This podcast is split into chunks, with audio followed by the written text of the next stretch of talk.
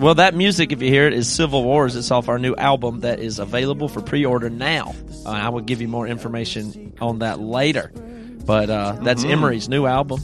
Uh, Emery's got a show called Are You Listening on Sunday nights that I would like to cue up right here or you know mention right here at the top of the show. That's Sunday night at about 7:30 Eastern and you can beam our show right into your TV at home. We'll be playing songs. We have the guest this week. Boys Night Out is going to be on. We're working on a collaborative song with them of one of their songs, and I think it's going to turn out really terrific. We'll see you Sunday night on that. Toby, how are you doing today?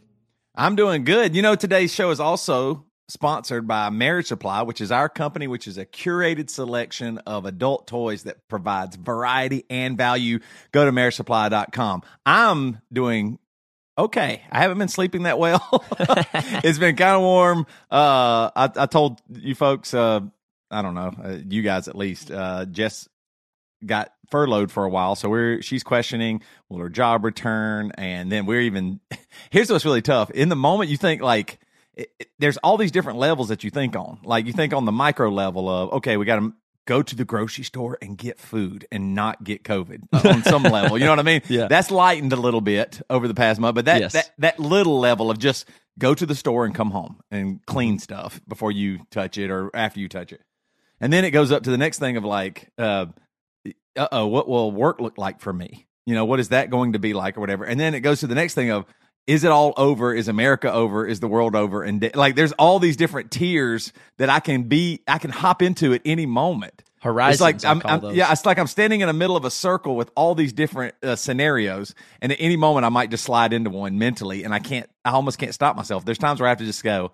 It doesn't, you can't control it. It's not going to happen. That's why I'm really glad we have Ed Latimore on today, just to talk about our what it means to be mentally strong and how do you overcome things when sometimes you don't even realize it. Like I don't even realize I'm slipping into a little bit of fear, worry, stress, anxiety, whatever. You Sometimes sound I'm- like anxious the halfway way you're describing that from what I'm hearing there. And it's no, it's feel a little no, you know, the the trap is the thing right in front of you that's not that big of a deal, but has immediate power to grip your attention with a tiny bit of fear, like washing the vegetables. Yeah. you know that can dominate, and then you can ignore the bigger ones, and, and there's a, all Yeah. kind of traps to that. But one thing that I do not think adds to it is I want to talk a little bit about the media and something that I think they've gotten quite wrong here. That I right. this is kind of a more of a petty illustration, but damn it, does it piss me off? Okay. And that is something I think everybody has heard about by now. Uh, if you'll remember when COVID started coming, it was like a f- fear at first, and then reaction over how serious is this going to be, and now we have the newest threat that everybody is uh, freaking out about: the murder hornet. Oh God, the murder hornet's unbelievable. So it, it parallels COVID in how serious it is based on what the amount of coverage I've seen on it. It's very, very serious. Everybody should be scared and be anxious and stressed about the murder hornet, which I think is the most ridiculous. all the headlines say they've entered the U.S. Yeah, right. this is the most ridiculous thing I have ever seen. The second I saw the word mur- murder hornet, I, I just immediately, before I read the article, knew this is just the this has got to be the biggest bullshit thing possible. That the thing would even achieve the name and headline murder hornet. Like I immediately know this is garbage news, and this is nothing to worry about because it is called a murder hornet, and there couldn't be no scarier sounding thing. So it obviously is made up and nonsense. It is you do. I cannot believe I saw it once and I laughed, and then I saw it a million more times, which just shows you what people. What what we're like, but the murder hornet is the most ridiculous thing. First of all, its name is Vespa mandran- mandarina or something like that. It- it's not Yeah. named the murder hornet. That's just something you do to, to get headlines. Right. Now, the reason I know this is it falls into my normal ca- category of trying to anti-bias things, but I am was a you know when I was a young obsessive kid about the things I get obsessed with with the way my brain is wired. One that I've spent time previously obsessing about in my life and had a lot of fear and panic about and the most amount of prayers I've ever said in my life was for me to avoid killer bees. Okay, I got swindled into the killer bee scam of the '80s Yeah. and '90s, Oh, yeah. which it actually started in the '70s. But that was a scam. Nothing Yeah. to that either. That was blown out of proportion. Fear, goofy, stupid. The Africanized honeybees were not scary. They didn't do anything bad. Nothing bad has happened because of them, and they've been promising that that was going to be the the bee apocalypse. Yeah, and they called them killer bees. And Yeah. of course, you never stop hearing about them and seeing them in TVs and movie, and everybody's scared of them. There's nothing scary about them. It ain't no problem. Right. You'd see the maps of them coming. I was Yeah. terrified of them. I'm not falling for this fucking murder hornet. I'm not going for it. It's nonsense. There's only been four confirmed sightings of the thing. Okay? Four confirmed sightings of it. And it's it's just it's nothing but it's just But those people were killed immediately that saw them. right? No, The murder no, no, no, killed no. them, right? So They first of all, be. honeybees kill on average in America 80 people a year. And honeybees. yeah, I mean that's just a p allergic reactions and stuff. It can happen, but 80 a year isn't much. I mean, if you Yeah. see any other kind of numbers of ways people die lately, 80 ain't that much. Right. Right. And so in Japan, where they have the murder hornet, uh, they have an average of 40 people die from it. So even in the place where it's everywhere, 40 Yeah. people have died from it. And also, guess how many stings on average the person gets when they die from a murder hornet, even when they are, quote, murdered by this Well, insect? a murder hornet can't be that many. I'm going to say five. Five 60. stings. 60 stings is the average person that dies from the murder hornet has been stung 60 times. And of course, murder, as you know, is is a ridiculous term to put on something because murder, if you go to court or anything else, it means intent. This Right. it- of- They, so they're intending to kill you. Yes, which I mean that's Yeah. just absurd to, to to do that in every possible way. It's like that graphic of the floating trash barge that got everybody freaked out about landfills and recycling. Right. It's just this emotional thing that does all this damage to everybody because it sounds scary. It's a good headline. It's nonsense. The killer bees was nonsense, and the, the Africanized honeybees aren't any different, hardly, except for they swarm more collectively than regular honeybees. That's all that really turned out to be. And it said Africanized. And they showed the map and they said killer. There's nothing to it. Uh, at this point, it, you, you'll know next time when they come out with the next bee, they'll have to ramp it up from here. They went from killer bees to murder hornet. So I'm expect the next time we have uh, anything scary in the stinger department for it to be called the st- the sadistic children torture and slaughter wasp. Is what I would expect it, the next one to be called. the the raping grasshoppers are headed this Right. way. I mean, they're going to have to go up to a whole nother level just to. Right. They've already blown murder hornet here for something. There's four of them in Washington State. I mean, that it's just it's total nonsense. That's the way the media works. That's the way they do with everything. But everybody loves it. You love to pass it around. And I again, I've fallen for it because I was scared as shit about bees when I was little because I got stung a few times, Right. lived in the woods, and I was terrified of bees. But I learned my lesson with killer bees. Don't worry about that murder hornet. That's just that's this fear porn or something. Is it fun or just funny? What's the deal with that?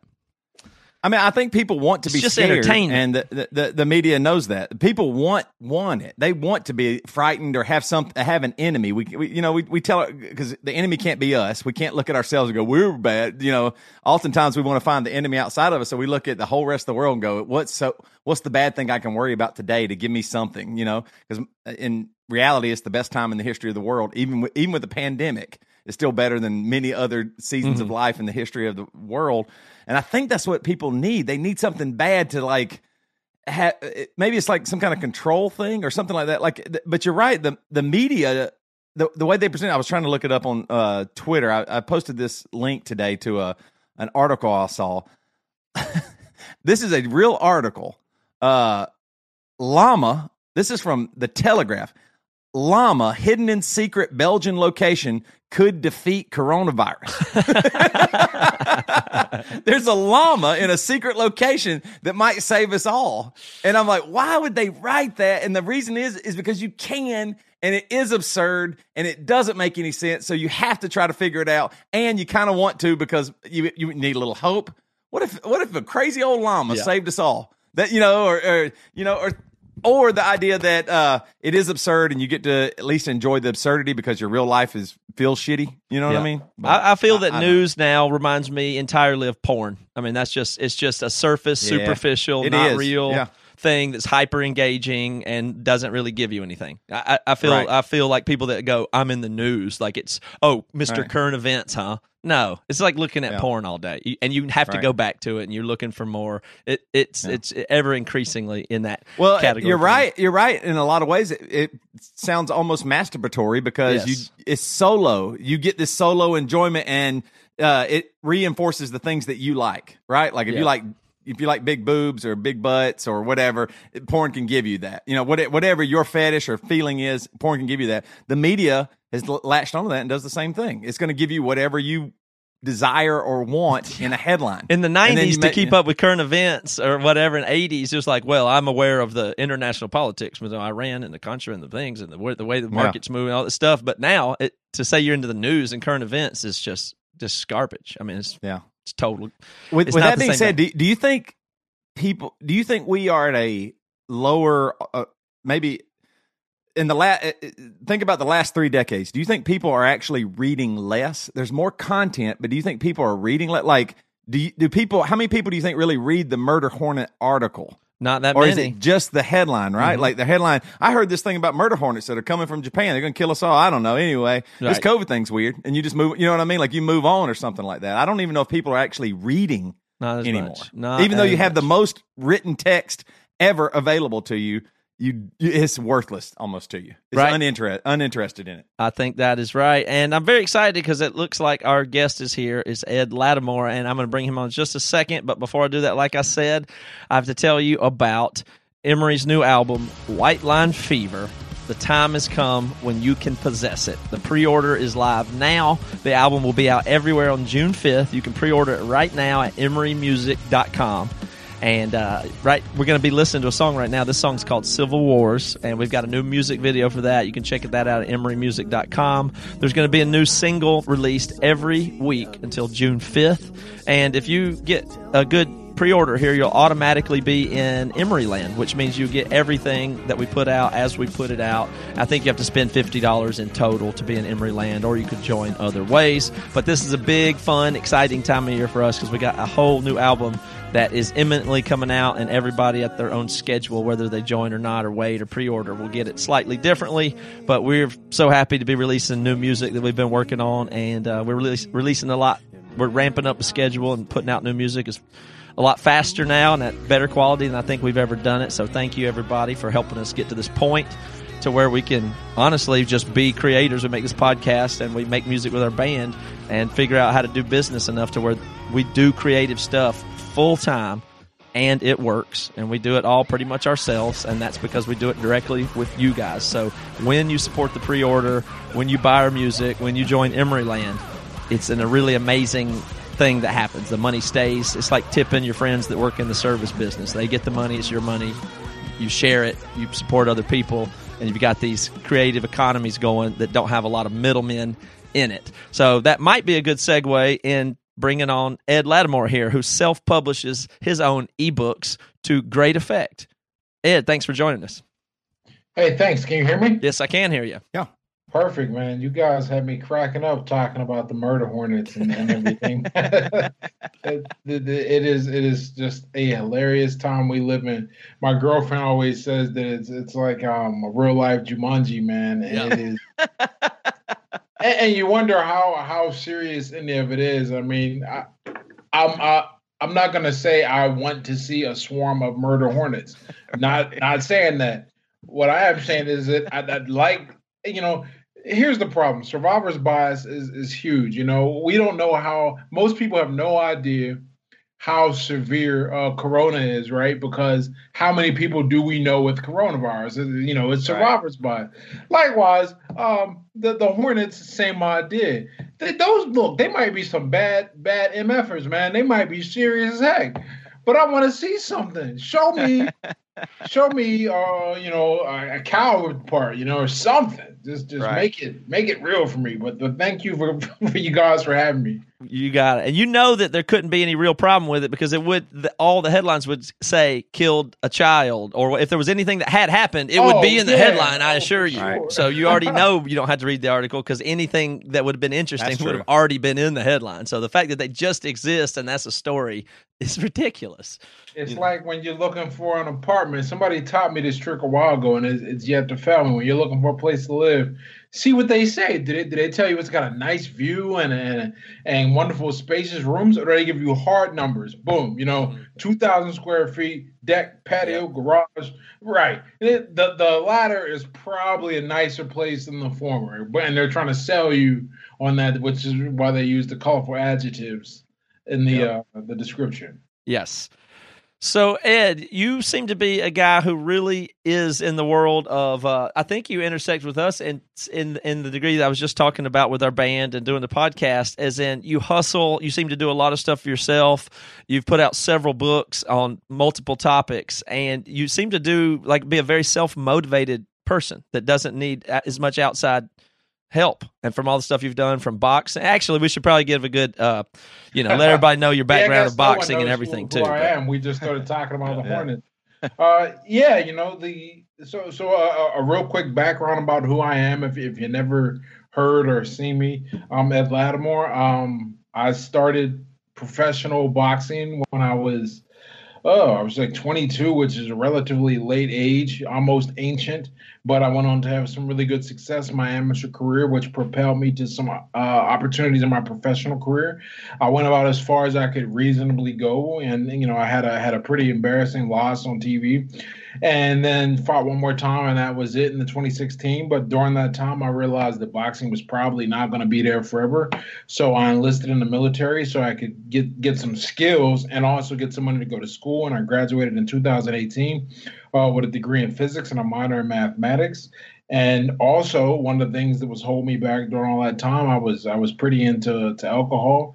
So on December 23rd, 2013, I took my last, well, 29th, uh, 22nd, I mean, I took my last drink December 23rd, 2013 was my first uh, full day of sobriety and have been sober ever since. So it'll be seven years this December.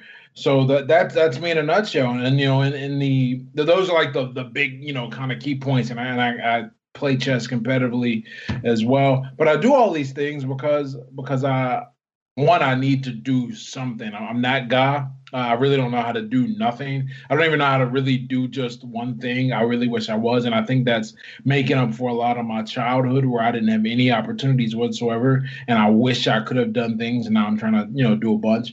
Uh, but I, I love writing, and I've built my website really from the ground up. I've had some lucky breaks. I'll never be a guy that sits here and says I, I did it all alone, but uh, the the innovation, the drive, the investment, the risk, the the time, you know, that is all me. But I've had a lot of help with people, you know, like you know, I have no idea what will come of us talking today, but opportunities like this to have these great conversations with great, interesting people who have other audiences, uh, that's also helped quite a bit. And I've, I've just been, you know, kind of, I, I kind of have a loose formula ish and I've been following it for the past what are we now 2027 years ish, and it, it's worked out really well. And I'm really happy with how things have gone. And and you know, it's funny. I was saying, I said, you know, when you prepare and when it's easy, you know, when things are hard, it ain't gonna be so hard. And right now, you know, everybody's rocked out uh, from this in different ways, and I, and my day to day is almost completely unfazed and unchanged, and it's, it's, a lot of it is because all that work I did and I continue yeah. to, you know, no no days off, right? yeah, that's right. That's right. well, it, one of the things that made me interested, I follow you on Twitter and and saw you with Scott Adams, um, who I, I follow as well, and uh, I the, the thing that immediately stands out about you is I I, I grew up loving boxing because my papa, my granddad loved boxing. He would want to watch it with me, and uh, so I got to see you know probably you know even a little too young I'd be watching fights and just thinking it was amazing. You know, I just I really did at the time though it was because just the brutality of it. Now as I'm older, there's a real link I've been I've been feeling more and more about the relationship to physical fitness and uh, warrior or fighting with uh strong a strong mind as well, and not just strong mind like uh tough tough. I can run a hundred. Like you became you're a rider. Like uh, you don't you don't see that that that headline of, of just you that that little uh moment of capturing a little bit of Ed Latimore where professional boxer and also now rider like th- that doesn't happen a lot and and I think that that is a part of your story that is it was just so intriguing to me but I, I wanted to get back just to start a, a, little bit of your story, I know you, you kind of grew up in uh, Pittsburgh and a pretty poor family. I think uh, yeah. single mom, stuff like that. And you said you started boxing late, which is 22. I'm, I'm assuming most boxers start what mid teens. Oh, that... probably even earlier. I mean, really? you know, um, there, there's a funny. It was a funny thing growing up. We were, were from you know the, that that lifestyle and that that background where a lot of guys get involved in sports. And my mom was like, you know, some things she got right, some things she didn't. That's every parent, but it's like like extremes, you know. And and it really, I'm, I'm really fortunate that I have some type of athletic ability because not everyone has that. But my mom fought me so hard uh, on playing sports. She didn't want to be. She didn't want me to be known as just another dumb jock, right? So I didn't. I didn't play any sports until Wow. Uh, I'm not to count cross country. That was the closest I could get to being active. She let me she let me run cross country in middle school, but then in high school, you know, it it really came down to it was like one of the first major confrontations where I was like, okay, I'm probably going like, like I don't know what the outcome is going to be because you know your parents threaten to kick you out and all kind of that all that kind of stuff. But I was like, you know, I'm going to play a sport. I need to do this, and and even at a young age, I, I recognized that there was going to be more benefit from it than you know loss. I mean, assuming I don't like break my spine, you know, tackling right. somebody something, there, there's going to be more benefit. The expected value is greater, and she she didn't see that, and we went back and forth on it, you know, throughout high school. But I just you know just kept playing, kept doing. Grades didn't suffer, you know, so it did didn't really. There was nothing, you know. Uh, negative too, and see uh, about my participation. On top of that, it probably kept me from just being bored, man. I, hated going home, you know. So, so I always wanted to, right. to, do something. Whether I had a, I had a job. I played three sports. I, I did it. I was involved in a musical you know, on the tech. I didn't, I didn't sing or perform. I was, I was, I was on the tech because I mean I hated going home. I didn't want to be there. I always found other things to do. Yeah. And and it really and, and sports was a big thing. And yeah, you're right about that mindset thing because not just you know the, the, the toughness of football and boxing and all that uh, is is on the body what everyone knows but mentally there's you know uh your your body or you're you're gonna quit way easier or way way sooner than your body actually collapses and shuts down uh, the trick is, you know, can you work through that? Because it's not like you, it's not like you know you're just running along one day and all of a sudden, uh, ten miles feels like nothing. Um, at least that has been my experience. Right what happens is that you learn that that's just pain and it's no different than being tickled. Like uh it, sure one is pleasant or unpleasant or nervous or whatever but it's just an emotion you know? It's it, your body's fine. You just keep moving keep going. You'll stop and then you'll be really grateful that you kept going through it. The tickling uh, eh, eh, the way you say that about tickling is interesting. I have a daughter who is three and if if the water is too hot in the tub or whatever, she'll say it tickles, but she, I mean, it's burning her. Right. she, she doesn't really, you know, sometimes you touch something that's hot and you think it's cold and you can't tell. Like right. that's all an interpretation. All you're getting is sensory input, and and tickling is an interpretive one. So that's a really great illustration of it. If you're if somebody you didn't know came up to you and was doing tickling to you, it would be like a painful attack that you'd be fighting, not laughing. Right. The same stimulus. Right. And so, so, I think that's an interesting way to do it. It's the it's an emotion that you have, not the reality of of what is happening. Right, and and you know that's not to say you ignore all pain. One of the you know what they, what they used to ask us when we played football: Are you hurt or are you injured? Mm-hmm. There's a difference, mm-hmm. uh, and and I think you you really have to push yourself past that safe zone, and and that that's not just physical. That's you know mental, emotional, whatever. So you know where it exists. Like like I know, for example, uh, when I'm angry, because I don't get angry often I know how to, you know, and when I say angry, I mean beyond I, to the point where something has, you know, and incensed me so much that I lose control. And then I feel physically what that's like, and I'm like, okay, we're getting too close to that point. I don't want to be there. Let's let's pull back. But sometimes you have to lean into it because that's the only way you're going to get someone's attention, and then you still have control over it. And so I tell people, I'm like, you know, you you're almost never going to see me angry. If it appears angry, I it's it's still very deliberate. I still have very uh, a very a high degree of control over what's coming out of my mouth and what I say and what I do. Right when when I lose it, yeah, then you'll be like, oh, well, that was the next level. And it's like that with your body. I know, you know, when when I should stop working out. But I only know that because I've gone too far a few times. But most people never even get there, you know. You, you, but I think you got to push yourself, and you got to know where your limits are. Otherwise, you, you're approaching. Uh, you, you, could be way off, and it's just a slight, slight pain, and, and you could do so much more than you even know. And that translates across physical and mental, as as if there was no difference when you're writing, or you feel like you're too tired to finish this th- paragraph or whatever. I mean, that's that's a oh for, same for thing. sure and you know what people forget too about about building a self, you know, sustaining empire, right? Is that you know most of it there's a lot of stuff with it you don't want to do.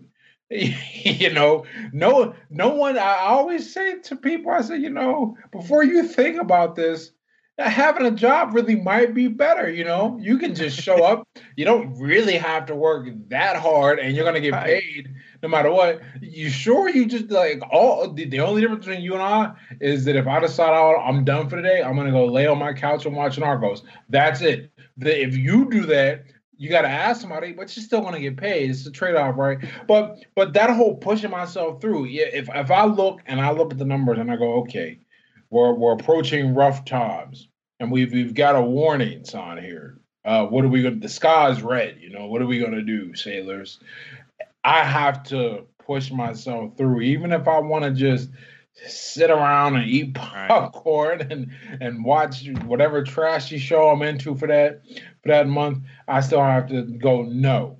And a lot of people never under never never have to develop that muscle because there's no penalty in their life for not developing it and being able to embrace that penalty, embrace what happens if I don't hustle, if I don't push, if I don't move, that is directly from boxing. I mean, and a lot, like I learned a lot of stuff from boxing in terms of like what I carry uh, with me to other areas of my life, not just the skills of punching, but that is a big one. It's just like, in other words, it's just a feeling, and you got a job to do, and you need to push through and get it done. Let me try to relate that to one more thing um, in your story here, and then we can move on from there. But I think that's a very similar thing. So one is physical, and then one is emotional, where you're trying to avoid pain or not push yourself past whatever that is to escape from the whatever that is.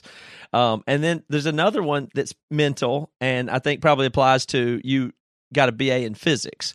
So yeah. when you're doing fit now physics and math, uh, I think people always get it wrong because when you explain to them that those are the simplest sciences, sciences, people think, "What are you talking about?" Or, you know, that's the hardest ones or whatever.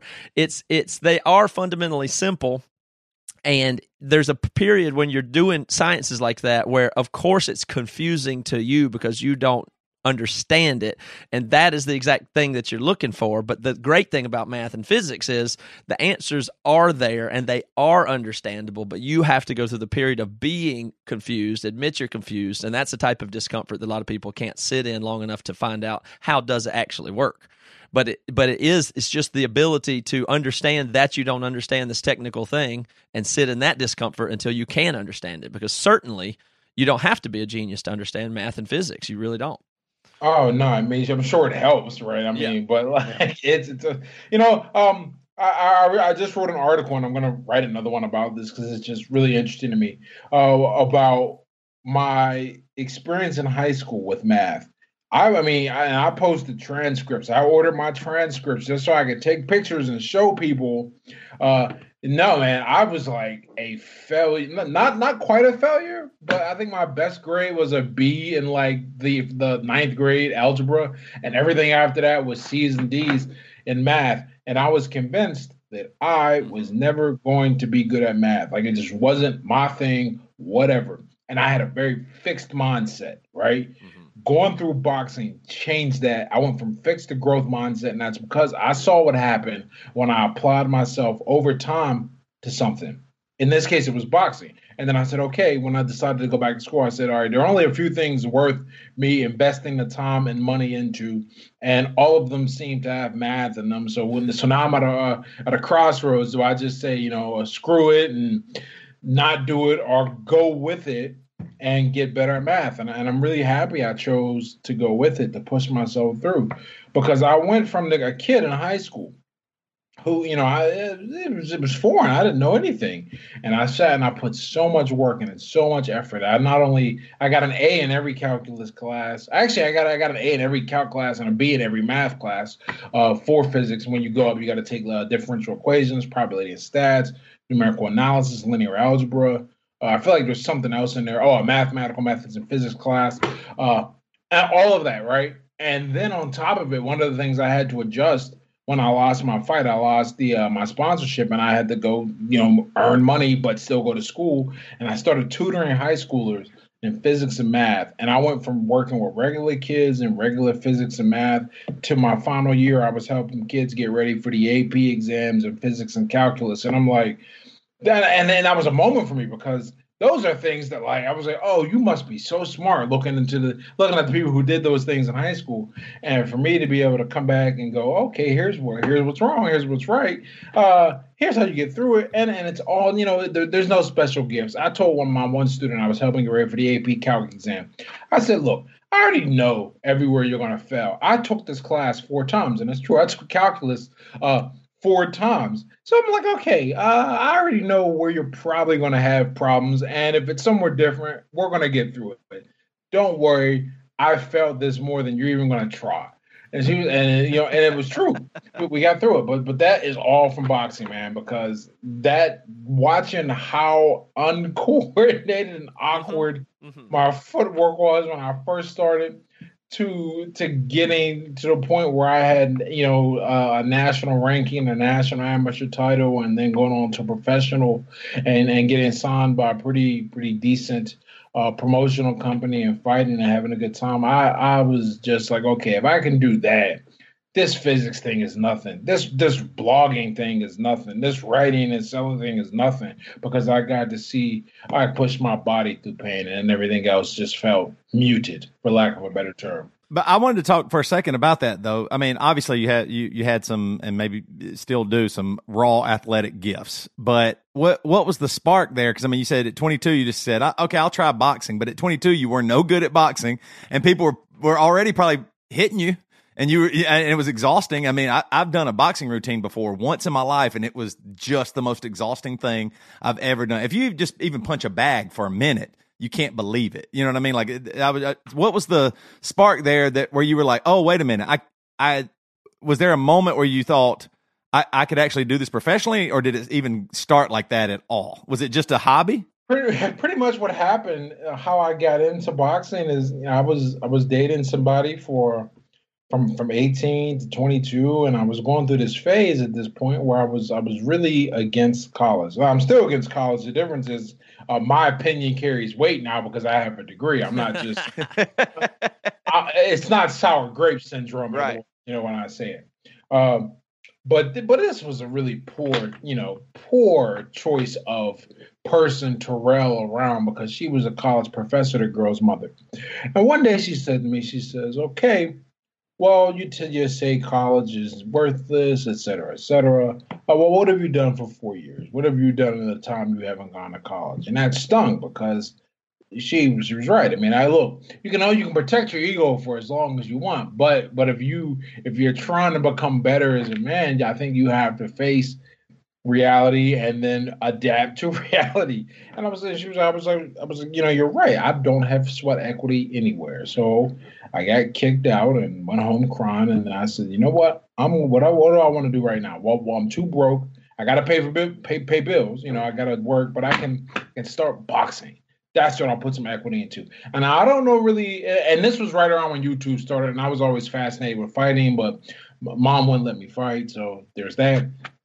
Uh, so I found the gym, and my attitude when I entered the gym was I'm going to get beat out of this place. Now I don't know if how good I am or how good I can be, but I'm not going to quit.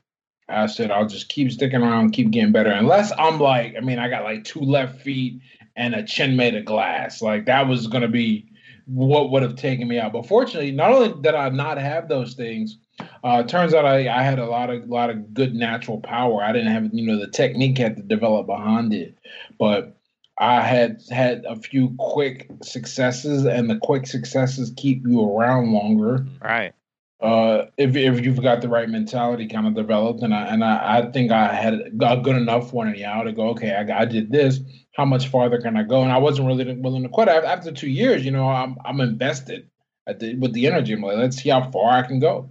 And I had a lot of great, lucky breaks along the way, two in particular, and it just um kept me around even further and allowed my skills to develop even greater. And from that fir- from that first practice, that first time walking that gym, when how long was it till you had the like an actual real fight? Uh, uh, I actually think I have this roughly uh Oct- September ish. I remember it was like fall, so September when I first walked in, and my first amateur fight was the sub novice category of the local Glo- Golden Gloves, and that was in January. Oh wow! So you had an actual amateur fight in four months, about four or five months later. Yeah, yeah. Wow. You know, but going to, well, well, here's the thing: they don't. So in the amateur boxing ranks, they have three categories: sub novice, which is zero to three fights; novice, which is four to eleven; and then open class, you know, eleven plus. And if, if everyone's going by the book, I actually think you can't anyway fight down unless they explicitly say like like you got like a standout killer and you or you're just looking to get some fights or whatever. Right. Uh, they'll let they'll let somebody open fight someone novice, but sub novices generally don't fight up. And so I was a sub novice. It was my first fight. He was a sub novice. It was his first fight. So you go in there, you throw some fists, boom, and I think that's super important. Is that exact part, and I think that relates to exactly math. And you said that you had some early successes that kept you going and you noted that because you have real feedback for something like boxing right away. You can see your own progress right away. And then if you have some early successes that are motivating to you internally you're off and running. And that's true about anything that you learn or trying to do. And so when you take that classroom environment, especially with something like math, there's no possibility for that. You can't ha- you can't be in the eighth grade and have some huge motivational victory. I mean, there's very very few things that right. can happen where you can feel like, wow, I'm really doing this and it's great. And I had a huge because there's no stakes, there's no skin in the game, and so to fight another boxer who's also his first fight, the stakes aren't really that high, but the potential to actually learn something or have a big win for yourself that's motivating makes all the difference. If you could have that kind of breakthrough in math early at a low level, I think it often comes in the form of maybe parental encouragement or something like that. But you're built for that. You're built to get right into it, grab your skateboard, go try to drop in you're either going to fall or if or you're going to figure it out after four times. And if you do you won't be able to stop because you have, have accomplished something. You will know it. And then that's where your motivation is going to come from from there. And i think the classroom environment strips that out almost matter of factly the best you could do is get a good grade from the teacher and nobody ever cares about that. Oh yeah you know well, I, I think the best thing i did was not take school seriously until i was 28 because at that point, uh, one, I'm there for a reason. I'm not just there because it, it feels like uh, the natural continuation out of high school. So I'm there for a reason, and, I, have got I've got real stakes that are important to me. Mm-hmm. But I've also now at this point got a little experience learning, failing, how to study, how to focus, how to practice, how to think. That's really important. So if I'm going to come in and do something, and, and it's intimidating as heck because because it was doubly intimidating because I had told myself for so long that I was uh, a person that lacked the I, the the math gene missed mm-hmm, me. Exactly. Right? Told myself that for so long, and the classroom does nothing. It's it's not their job to encourage you, I guess. Maybe depending on who you ask, but I had to go and dig and find that myself, and and I was just taking little little victories and and also making sure I had a, a, correct aiming point. You know, I think a lot of my failures early on trying to learn math was an incorrect aiming point. But I, when I say that, what I mean is I was trying to uh, memorize a lot of stuff. No one taught me how to learn. Mm-hmm. So Uh, but one of the things boxing did was it really taught me how to learn, how to practice, how to get better, how to get because everything about the, the great thing about boxing is you can't learn anything uh, in isolation. You have to learn it on the fly while you're fighting. I mean, like, uh, or, or perfect it rather. You can learn how to throw the jab correctly and, and the mechanics behind that, but you need to be able to do that under fire, moving your footwork, defending, staying out the way, taking a hit, being in pain, everything. That type of environment, that's that's the real environment. Mm-hmm. Okay. Yeah. If you can do it under that environment, standing in front of a bag and popping off it is easy. And that's what should happen after a certain point, is that a boxer should start to get diminishing returns from isolated practice to the point where it turns into something else entirely. But by the, by the end of my career, we were using a heavy bag for conditioning, not to practice mm-hmm. uh, throwing shots.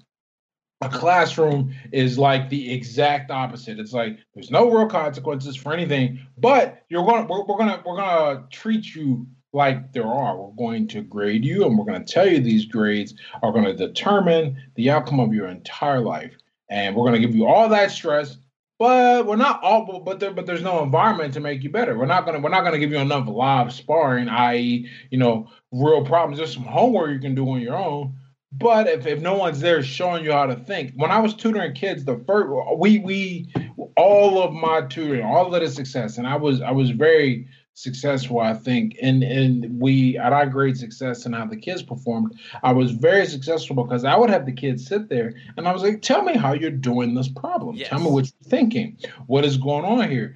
And I was like, once we correct the thought process, like I if, if it was, you know, if I was a, a terrible tutor or teacher, I would just be like, all right, that's wrong, and here's why. I'm like, no, no, no, no. Let's let's look at the thought process and run through it. That's what a coach would do for you if you were sparring, if you were training. That always stuck with me. The best boxing coaches, even the mediocre ones, there's really no way to impart fighting knowledge without doing it that way. There are some that are obviously better than others, but that whole uh, process of instruction really stuck with me, and I took that and used it not only myself but later to help other people in the classroom environment.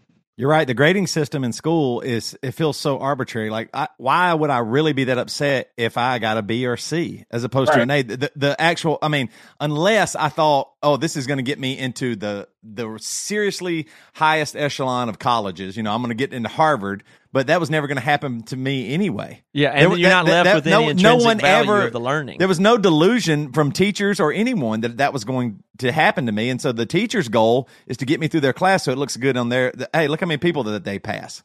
You know what I mean? That, that's what that, that's their goal. I mean, they, may, you're right. Depending on who you ask, there are definitely teachers that want to help and, and mean a lot. I, I, just spoke with one of my sixth grade teachers who meant a lot to me. There's the you know those few. Matt says this all the time. Everybody has that one teacher, but that seems so sad. There's one teacher that you had yeah, your whole education like, that really changed your life. About, it only Wouldn't it be one. good? What if there were two? Yeah, I you know, know what, what right. about ten? You know, something like that. And the, and the whole idea of the the grading scale really sets you up for. I guess it doesn't really matter. I, I can be mediocre and keep moving right along. And and so what what what is the the only way you could do better would be to be self motivated, but the education process does not encourage self motivation. Right out of you. Yep. 100%. In many ways, penalizes you. yeah, well, it coaches you into thinking right. that you either got it or don't. It's that myth. Like, I mean, I, am good at a few things now, but I promise you, I was bad at all of them, and it never have. I'm a musician now, but I was identified as not having musical talent as a child. You know? Oh, for sure. And I do have it. I just had to find it myself, but I was taught and it was told to me and by myself and others that I don't have this talent. I can't do that. I'm not math is one of those. I'm quite good at math. I just thought I wasn't. Like there's some talent versus ability to learn and sit in discomfort or have an interest in a thing and become great at it, which is really describes anybody. Being smart helps a little bit, but you know, it's more like right. that. You know, when when you when you eh, first there's a, a great saying that I always occasionally I'll pop it out on Twitter and I don't remember where I heard it from. Uh but the, the saying is, you know, uh, after 10 years of hard work, talent may suddenly appear. Right. And right. Th- that always stuck with me and really helped push me along. And, you know, it, we're not, there's, there's so much, we, we what do I want to say? We glamorize the idea of prodigal success. the uh, the the idea that if you're naturally good at something, that we're gonna make this a big deal. No one, and what we really should be focusing on are the people who grinded it out. Like that's, I think that's inspiring to, to, to by definition, average the most people you encounter because they can look at someone and go, this person, they they were just like me. Mm-hmm. Nothing special, nothing gifted, nothing beautiful about them, but then they rose to great heights. And I think that is that that's far more powerful but you know, you're right. You know, the the way it, everything is treated is, it's okay. You got these special gifts. Boom, you're in this box. Oh, you don't have these special gifts. They're going to put you over here. Even when I was in high school, they had everything. They had that's right. separated. That You'd be in fourth grade and right. think I'm a person who knows for a fact I'm not good at and don't like math. You can't know that when you're eight. Right. You there's nobody in the world who should know that they are not good at math and can't do it when they're eight. No, but you already do know that the narratives are already fixed by by the external stuff. It's nonsense. And and not only you know with that, uh, there's another issue as well, and this is something I encountered uh, when I really got into foreign languages, is that the teaching mechanisms are so bad, and the people who teach are so bad. They don't they they don't have the patience. Now now sometimes it's not their fault. They don't have the ability, you know and what I mean the ability, I mean they don't have the resources, they don't have the the time they need to really give a subject the the treatment it deserves to make sure people can grasp it. And I didn't realize that till I till I sat and looked kind of how they teach foreign language. And and I think about the the the, the two other ones that I'm I'm comfortable in Spanish and Portuguese. And how did that come about? That came about in a very different way than they go they teach it in, in school. And math is is the same way as well i think. I think i think there are certain things. There, there are two kinds of subjects that we are introduced to in our learning. We're introduced to one things that we can more or less survive via memorization uh, yeah, you're supposed to draw conclusions and lessons from the from the from World War II or whatever, but, but for the most part, it's you know dates and facts. Okay, and that's easy, and that's where people feel like they're gonna shine. I, I memorized this, I got a higher grade, I feel good. And then there are things where you gotta you gotta learn how to think. Math, foreign language, and music are the, the three big areas where people go, I just don't have it. And the reality is, okay, maybe if you have it if you have it, we put that air quotes, then you're going to pick up some of these patterns without the proper instruction or introduction, just as what intelligence is the ability to recognize and manipulate a pattern. But if they knew how to teach these said patterns, they could do a lot more. The Russians, I love, I love this story. I mean, there's a lot of bad uh, involved in, in communist Russia, but what the the reason they they they owned the world in what chess and and ballet, dance yeah. performance, and yeah. and and music because they figured out how to teach these things. Same with the Cubans in boxing. There's something on a side note, any communist place has to bolster its superiority somehow in an inferior system. And that's why it's done, which is why the best freaking baseball players and boxers come from Cuba, but it's Cuba and the best chess players, musicians, uh, classical musicians, uh, ballet dancers come from Russia. You know, but, it's Russia, all right, or, or rather, all the USSR, what it was, and but but they had a great system, the Russian school of chess. How what is different in their in their learning method or teaching method as far as you understand it? It's okay. So as far as I understand, for for boxing, we'll use the boxing in Cuba. They have them in, and they have them in there, and it's all learning uh, the hard way. Kind of the hard way is not the best way to put it. It's all learning uh, in steps, but with a real world feedback. You never get mm-hmm. used to things coming to you a certain way with a concrete answer. As far as I understand about the the so the Soviet uh, school of chess, they identified like the the for example you, we know the decisions you have to make on the chessboard. It's not so much let's memorize a bunch of openings. It's what's the idea behind the opening move? And so they teach that. Like like well my teacher is is very much an american but he's an american international master. And he teaches me the same way all of the strong players get taught which is it's you, you're not looking for the move that the computer is going to say Spotto and memorize it. That's kind of that's probably impossible, right? Instead, you're looking at the situation at hand. You're given a set of criteria to judge the position, and then you make the best move possible. And usually, when you do that, you know, I run I run my games the analysis and in, in the uh, chess.com. Yeah, you scored above 90 if you if you if you're doing this well. Now I'm not I don't have any of these moves memorized. I couldn't. Instead, what I'm learning is, is a way to think about chess. Just like I'm learning a way mm-hmm. to fight. Yes, I'm learning meta. A, metacognition part of it, really, and the, the, abstract and the how it works and the mechanical parts behind it that then you can far, take out and exercise yourself and I'm not I'm not a musician, but as far as I understand about music, you learn a, a bunch of uh, you know some scales, right, and the way those things work together. And then what you can do once you once you understand how the notes work together and how they don't work together, you know what sounds good and what doesn't. You can play music without sheet music in front of you. But if you have sheet music in front of you, you know that it's likely written with a certain key or scale in mind, so you know kind of where your hands should be positioned based on what they tell you the scale is or the key is for the song. I think I think I think in some way. yeah. Go ahead, yeah, I was going to say uh, in some in some ways I way less painful. I would I would think the way that boxing and music, the way you would learn them would be similar. You sit down with your guitar, your keyboard, and you you play some notes, and then you go, "Oh, that one was bad." Hold on, no, this one's right. And then you could stay there. You could stay with three chords and it would be fine. You might could even write a song, but then it's wait a minute, I can go this much further. Like you, you, you, learn your jab, you learn your footwork a little bit, and but you could stay there and you'd just be whatever. But then it's taking that next step of wait a minute, let me add a new chord on here. Wait a minute, well, how, how does this fit here? What if I, I change this up? What if I moved this way? Or did I, I, I could see it being you know in some way similar, just way less painful. it, it's uh, there's something in there for sure where you're saying the pain of of you playing the notes and guessing and thinking, oh, this will be good, and then it's not good, and you hear it, you already have a visceral opinion about that yourself.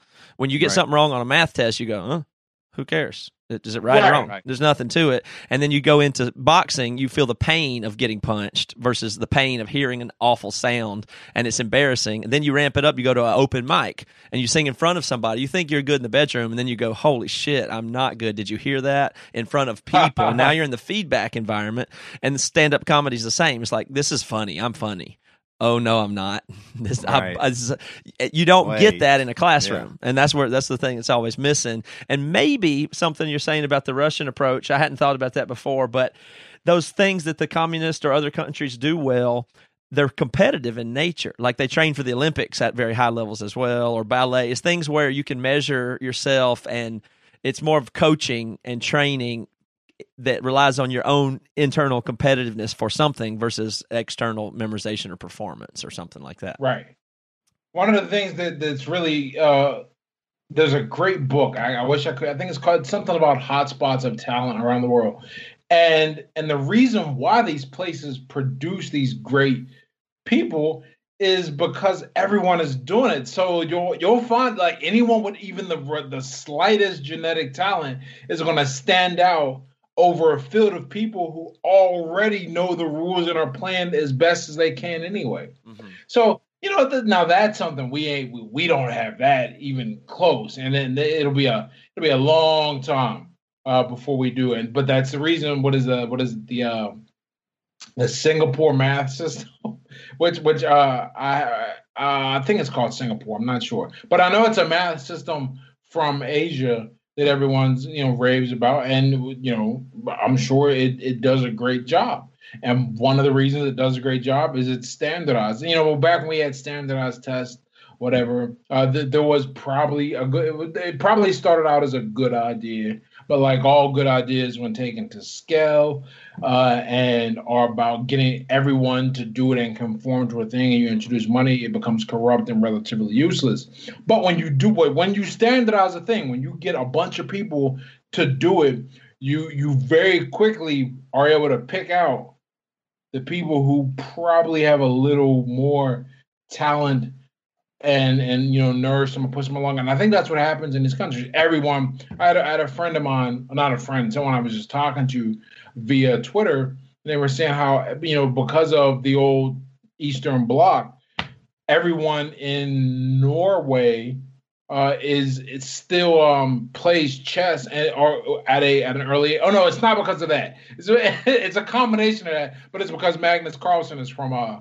the the current world chess champion. So everyone is like, well, okay, everyone should try chess because it's like the net. It's like basketball, but in, in America, you know, right. And so you quick. That's why that's Steph Curry over there, right? So, yeah, yeah, that's right. Um, I wanted to. Right. Well, let's let's go here. Uh, so, like we said, Ed, we are in a rock band, and your story resonates with me because. Uh, so once I found out about you, I had to know why you stopped boxing, and I what I watched that last. Well, I guess it wasn't your last fight. The one uh, I was really surprised because you fought uh, Tommy Morrison's son. What is it? Yeah. Is it Trey Trey Lippe Morrison. Trey Lippe Morrison. And I, I mean, I, I mean, Rocky movies are my maybe all time favorite movies. And that movie, I just remember Tommy Morrison and him being an actual, you know, real fighter in real life and not not bad at all. You know, his life turned to shit kind of because of drugs and women and all that stuff. Uh, just it, it, abusive guy. But uh, I watched that fight, and uh, so the the fight, folks, it's out there. But not yeah, they go find it. Yeah, yeah, if if they want to, but it's interesting because when I watched the fight, when you got hit, your face, I resonated with it unbelievably. So not because I, like I said, that you were physically in uh, feeling something more, but our our third album. Uh, we thought it was going to be it. Like you, like you had said, leading up to that, like I think you had gotten signed to Roc Nation. This yeah. was like one of you, one of the first or televised fights for you, right? Yeah. Like it, like this is a big deal. In Oklahoma, you're fighting Tommy Morrison's son. There's a lot of people there. They're all cheering him. It's funny when they cheer him, they're holding up the signs, and you, you know, nobody's pulling for you at all. Uh, around your your corner, your your guys are clapping. Nobody else, it seemed like in the audience, was clapping for you at all. And uh, they were all there for Morrison. And we, so with our third album, I thought it was going to be our breakthrough we had, our first two albums had done great. The third album was going to go through the to the moon. We were about you know we were going to get paid finally. We were going to you know we, we, who knows maybe a song would end up on the radio. It was going to be all these things, and it came out and it was a just the most disappointment. Now it, it still was fine. So and you're uh, in that moment like when when you got hit and knocked down, and I was listening to one of your talks, you said you thought you had slipped, and you yeah, said I you went back I later. thought I slipped, and I, looked at the left. I was like, "Wow, I did not slip at you all." Right, I got hit, but it's funny in your face.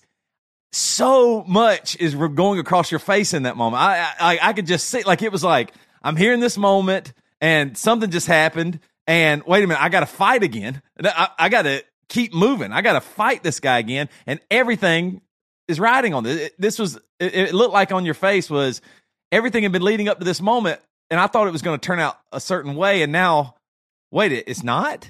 Like I could see it almost felt like that way, and I felt exactly that way about our album. I thought everything we had done, we'd worked so hard. Like we we started in South Carolina, we moved to Seattle to get away from South Carolina because nobody cared about our music. We'd given so much, we had toured, not made any money, all this stuff, and I was like, yeah, this is going to be it. This is what I'm. The thing that I'm expecting is is right in our grasp and then I'm feeling it, and I was seeing it like that with you. Was that what did that weight feel like? Like you had gotten there, and, and I mean, what was that like? um, so so this is probably going to run a little counter to the way you expect to hear. Okay, so, okay. In the moment, I I mean, that's that I can I, I can still remember how I felt in the moment because I had to watch the rest of the car. Like I couldn't leave. I had to get paid. All right, hanging out, right, hanging out, beat up. People still looking at me and shit. Like like it's. this is like it's not like you can't slink in. This is man that men, mental toughness from boxing. You can't slink into the corner. Right? Eh? Yeah. yeah, you got to like sit there, right? Okay, so I'm like, well, okay, that sucks. I lost, and it was in a really embarrassing nature. And, and, you know, I don't have all the followers I have now. I don't even have a tenth of the followers I have now. But uh, people are still mean on the internet, man. Just coming out. I, I had enough to where like people were, were harassing me. Uh, but my biggest worry, to be totally honest with you, was I was like, how, how am I going to pay for the rest of my life? Because I because I knew, like, I knew they were going to cut me. They were like they couldn't justify keeping me after that loss. You knew that immediately, like I like I knew it immediately. I said to my handler, I said, "Yeah, man, it's been nice working with you because they send out a guy, the, the the promo agency sends out a guy to pay and handle everything." And he goes, he goes, uh, you know, don't be so certain. I'm like, no, nah, man, I'm pretty pretty sure. Don't don't BS me. Like I know, I don't know. I'm not I'm not in the game like you, but but I know business. They got to get rid of me. And and but by the time I got home, uh, I was there was a, a speed delivered. It was not like normal mail. It was like, now you're out. Peace. Have a good day. Have a good life. Right. Um, so so that you know that sucked being kicked out and losing my money and all that, and uh, but but there was all and it wasn't really a weight lifted off my shoulders because I, I had that coming on my shoulders, but I, I think at that point in my life I I I was really grateful for a lot of the other things that I had done and put in motion, like like when that fight happened, I had taken that semester off from school so I could focus on boxing, right? The joke is, you know, what good that did, right? But I knew like now I had a place to go afterwards, which was all right, I'm gonna enroll in school. And we actually, you know, it was funny. We we worked out because that it was it was a really odd bit in the contract deal and we we felt like we got shafted and they kind of agreed. So we actually worked out. They were they were guaranteed. I had to i was i think i was supposed to fight his brother next. Uh guaranteed right? Um no matter what the outcome. But my my manager said you should fight one more time in between because if you have two losses in a row it's going to be almost impossible to do anything with you of note moving forward. So that's where that second fight came in and I had that second fight in December, and I didn't want to take that fight because I was well, one. I had to work, and I had the the worst job at this point. Like when people talk about how Amazon treats well, treats people, man. I worked in the factory for two months, and I was on the road for or, or was it? I lost on September 23rd. I had about a month of money left. Uh, so, so it was about a month, right? Um, I worked in the factory the box shipping plan. They were like overtime. I did that for two weeks, and then I got on the road delivering trucks, and I was delivering for the truck. And I was like, "Oh, I'm on the road! Yay!" No, it, like, man, the the ability to get so so. Here's what the company did. They didn't want you on the road at night. So you, you had to be there ready to hit your shift off running at like 5 a.m. as the sun's coming up and then you had to get it done. Like if you didn't get the packages and that was bad, and they usually went over what was capable for the amount of time you gave. What made me quit that job, and this is all related to, to the to, to the feeling, is that there was actually a malfunction and the truck rolled down the hill into someone's driveway. Thank goodness no one was out because it was like six in the morning but then they sent me on, they picked me up on another vehicle and I still had to deliver. They didn't like check if I was drinking or anything like they're supposed to. They just was like, get out of here, man. We got bottom line to pay. so, so like, wow. like when I look at that stuff on Amazon, I'm like, yeah, man, look, it, it ain't the best place to work. but, but so all that's happening, but I know I got to, you know, I'm like, let me just enroll back in school. And that's how I got involved in tutoring. Unlike a lot of people that lose, uh, I knew that I had some place to go. I didn't necessarily know how I was going to make the money I needed to survive, but I had a plan still. Yeah. Second, I was so fed up because it becomes not because now you're not doing it for fun anymore. And I think I liked it. I think I was serious enough, but not tal or rather I was I knew that I had a life beyond boxing. And so I'm doing everything else to make sure that when that life comes, I'm not stuck in a miserable place. And but no one wants to hear that. The coach is like, you gotta come train. The the the teacher's like, I don't care that you box, you gotta make sure you perform. The the people I drill for the army, they're not they don't care. They're like well, actually they did care. They worked for me a lot of times. But um most most places were like you're going to give 100% because usually people in these situations give 100% so I'm, I'm pulled and split apart so i was very relieved when I when I fought my second fight to a draw, I was like, this is the best possible exit. I can leave, and if I decide to come back, I only have one loss, and I can do something with it. And I was actually on my way back. I, I was after uh, 2018 because all of 17 I was off recovering. I needed to recover. It turns out I had like a bunch of concussions, and my balance was all messed up and everything. Uh, took took about a year to recover came back and I got injured when I was coming back, and I said, you know what, I'm, I'm gonna go do something else. But when I took that loss, that loss was was more relieving than it really? was worrying. Yeah. Like I think it like the emotions probably 50-50. But as time went on, I said, okay, I can actually focus on because I, I told people all the time, I said, I'm gonna make my first million in writing, not sports. Mark my words on that. Now I haven't made my first million either way, but I made a heck of a ton more money than I ever would have made in fighting because I know what guys get paid at all yeah. levels. For me to make more money than I'm making now, I'd have to be fighting for a world title. Yeah. And not and not child and, and, and fighting for it like as coming in as as a uh, defender, um, not as an initial challenger. Like so, uh, the game is that's a very hard sport, but it's done so much for me outside of my life. But that loss, when I had that loss, the the emotions, you know, it it sucked and it was embarrassing. But I was more worried about the rest of my life, and I think that was in many ways the thing that's got me where I am now, but probably kept me from being super great because I it never made sense for me to sell myself out completely to boxing because I knew I because I because I once once when I saw the business model I said okay so 97% of the money is in the top 3% and it's probably a little more skewed Carl Froch the uh the, the world champion of I, I think he was a middleweight uh put out a, a book about this and he talked about uh, the money made in boxing. He goes, most fighters they got to get like real like jobs after fighting, and to be competitive enough to make it make sense, you're not doing anything else when you fight, so you're not developing right. skills. I'm very different in the fact like, and this this was a, a, point of contention many times with my coach. Now he's really happy that I did it because because I can walk away from the sport and like be okay. Uh, but but when I was fighting, it was a point of contention. It was like, how, how are you gonna do this and do that? How are you gonna do this and do that? And and in my mind, I'm thinking, look, I really don't. I'm not gonna stop doing either. I'm too good for you to kick me out right now. So um, I'm gonna just keep pushing and pushing to see where it goes. But I man, them the dude, I'm telling you. And, and you know what's funny? I was tell, telling somebody uh, who messaged me. like, why'd you quit boxing? You were 13 and 1.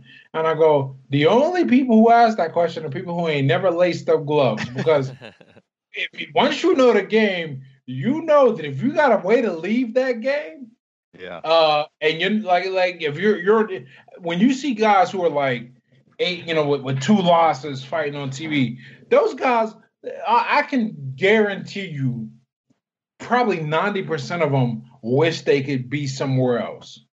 And and you know they they like the spotlight, they like being in a fight. But what I mean is they know that one that probably like the odds of them winning, they're not gonna win. That's what they were brought in. Uh, but they got a good record, so it's a good sell. You know, my value as a fighter, this is the most ridiculous thing.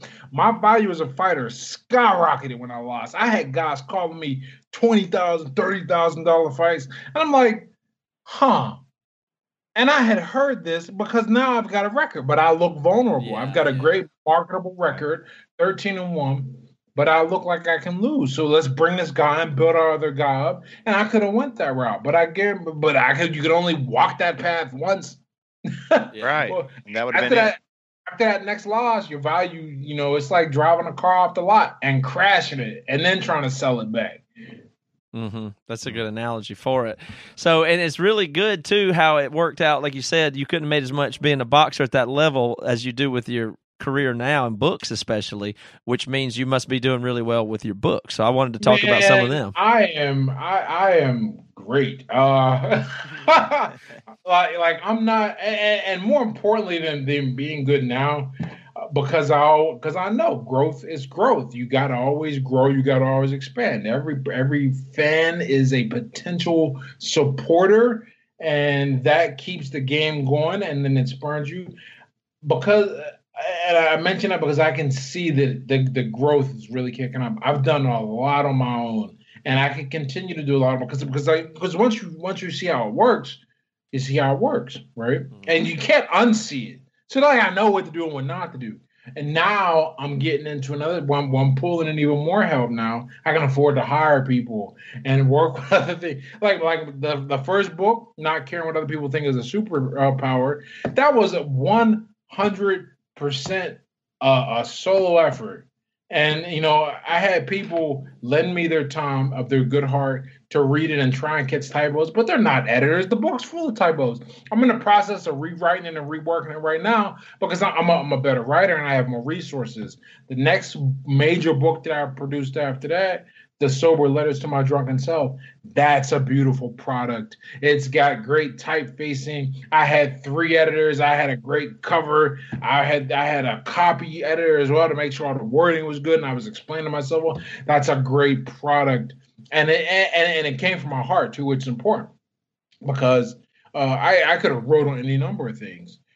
But writing about sobriety is not necessarily the most profitable project, but it was important to me. And because it was important to me, I poured my heart into it. And now it is, you know, it, it, it's earning back every day, you know, five or six copies, a new review that at the end of the month, that adds up because yeah. you get paid by Amazon at the end of the month. The ebook game, though, the ebook game is incredible. If you have a specialized skill and you can move that through social media, you know, it, it's, it's like print money on demand. It, I looked because my, my, my girlfriend is involved in the travel uh, industry, and they are rocked. I mean, we are a single income home for sure for the few a few more months, right? Yeah, at least. And I yeah. and I looked at it and I said, okay, because I had just started putting a bunch of money into the remodeling of my website, and we needed to move. I was over in Europe, and, and we left because of the evacuation plus the virus, and came back. And I said, all right, I got to make sure I'm good. And so I went and I looked at my products and I said, okay, let's construct a sale. Now, I'm not a copywriter and I'm not a marketer, but I know enough to where the principles don't work against me. And I think as a, as a business owner or a creative, you have to assume responsibility as a general. You don't have to be a specialist, but you should know a lot about a or a little about a lot. And if you can do that, you can carry yourself. So I said, okay, boom, and I did that, and and it's been like printing money. And but but more than that, I'm printing it in a way that's really giving people value. I get I get every time I do it, I get more testimonials. This is great. This is great. Allows me to do it again. And and it really is a great great living. You know, I, I I tell people all the time, just work the math out simply. We'll use my smallest bit of exposure, which is probably my mailing list, right at, at seventeen thousand people if I can convert 1% of them to a $50 offer once per month, that's 170 people once per month. Life is good. Mm-hmm. At $50, life is once per month. That's that's hey, okay. But I'm not using just that, and I'm not just using the $50 offer. I have 150,000, 15,000 on Twitter, and uh, my IG's got almost 18,000 and my website gets 40,000 visitors per month at this point. And this is all built, built, I mean, just time, time, time, build, build, build, time, time, time, build, build, build. And there's some ups and downs, but now um, I'm really happy. And then because of this, I can take time off work on things that I want to work on. Like I can write the and not that I've ever not done that, but but if, if I'm gonna write a fiction book, right? If I'm gonna if I'm gonna take the opportunity cost and write a fiction book, which is what I want to do, what it's probably not gonna sell as well as a as, an, as a guide on marketing or another book about uh, mindset but I don't really need to worry because the money's in the bank already. I can go work on something I'm passionate about. Well, can, can we talk about the book, The Sober Letters to My Drunken Self and Sobriety? Oh, absolutely. I love that book. well, that, I think that's really interesting and in line with some of the other things you say, too. And also, uh, I'm recently sober myself. Oh, well done, man. Ask me how long. Oh, Since how Sunday. Oh, no kidding. But but there's a little more to that. I, I hadn't I quit drinking um, about you know nine months ago in the way where I finally had made some life changes and discipline changes and got to the point where I could say, okay, so all those I did have a relationship with alcohol that I always said I didn't have that really was real in the way that people talk about when they're talking about an AA and all that stuff. I okay, that is that is fair enough to say that's me. I can admit that now. I got to the point where I could admit that. And so I hadn't been drinking or anything. And then uh but I but I had a pretty good grip on it for the most part, and I, I could drink here or there, but pretty much had laid it down and had broken that relationship with alcohol for six eight months. But I would drink once in a while, and I didn't even have the taste for it. And I thought, man, I've got this discipline over this thing. And then when with the pandemic being stuck at home, I decided uh, I was trying to exercise hard and just do everything. And I started eating sugar again. And then I had a drink or two with my wife in the evening because we're just stuck during the pandemic and lockdown. And then I look up, it's six weeks later, and I've been drinking every single day, and it's terrible. And I'm not getting anything done. I feel like shit. And so I just, this Sunday, I stopped again, and I'm on like day I'm on the third day of not drinking again. So that's where I'm at at this moment. But it's the thing I never was able to do before. Uh, you know, it, the the the way the labels work there are you alcoholic or not i always found to be really uh, difficult and you talk yeah. about blaming it on an addictive personality and and that's taking the easy way out like i have this disease or i don't so i find right. that territory very fascinating because here's the thing when i when i looked at my drinking i said okay so, so my problem was one, I didn't like the person I was under the influence. I hated having to. Not only do I hate that person, but because of the way I'm wired, uh, I couldn't just blame it on the alcohol. Now, intellectually, I realize it's a poison and it's robbing me of my will. And there's all kind of studies that show uh, you don't, you, you can't interpret people's body language correctly. You know, it just it gets all messed up, right? Uh, I know that, but it was hard for me to accept that a substance could alter me that way. But I knew this, okay?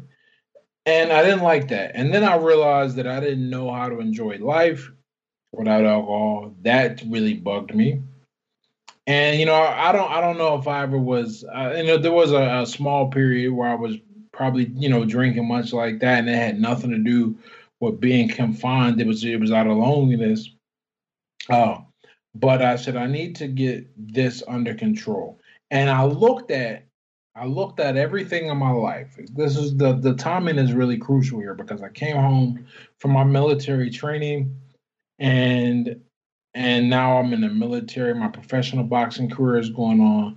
I just met uh, I just met the girlfriend who I'm still with. This was eight years ago, and and I'm enrolled in school. And I said, okay, I got a real chance to change my life around. I, you know, the person who drank like that before made these took these risks.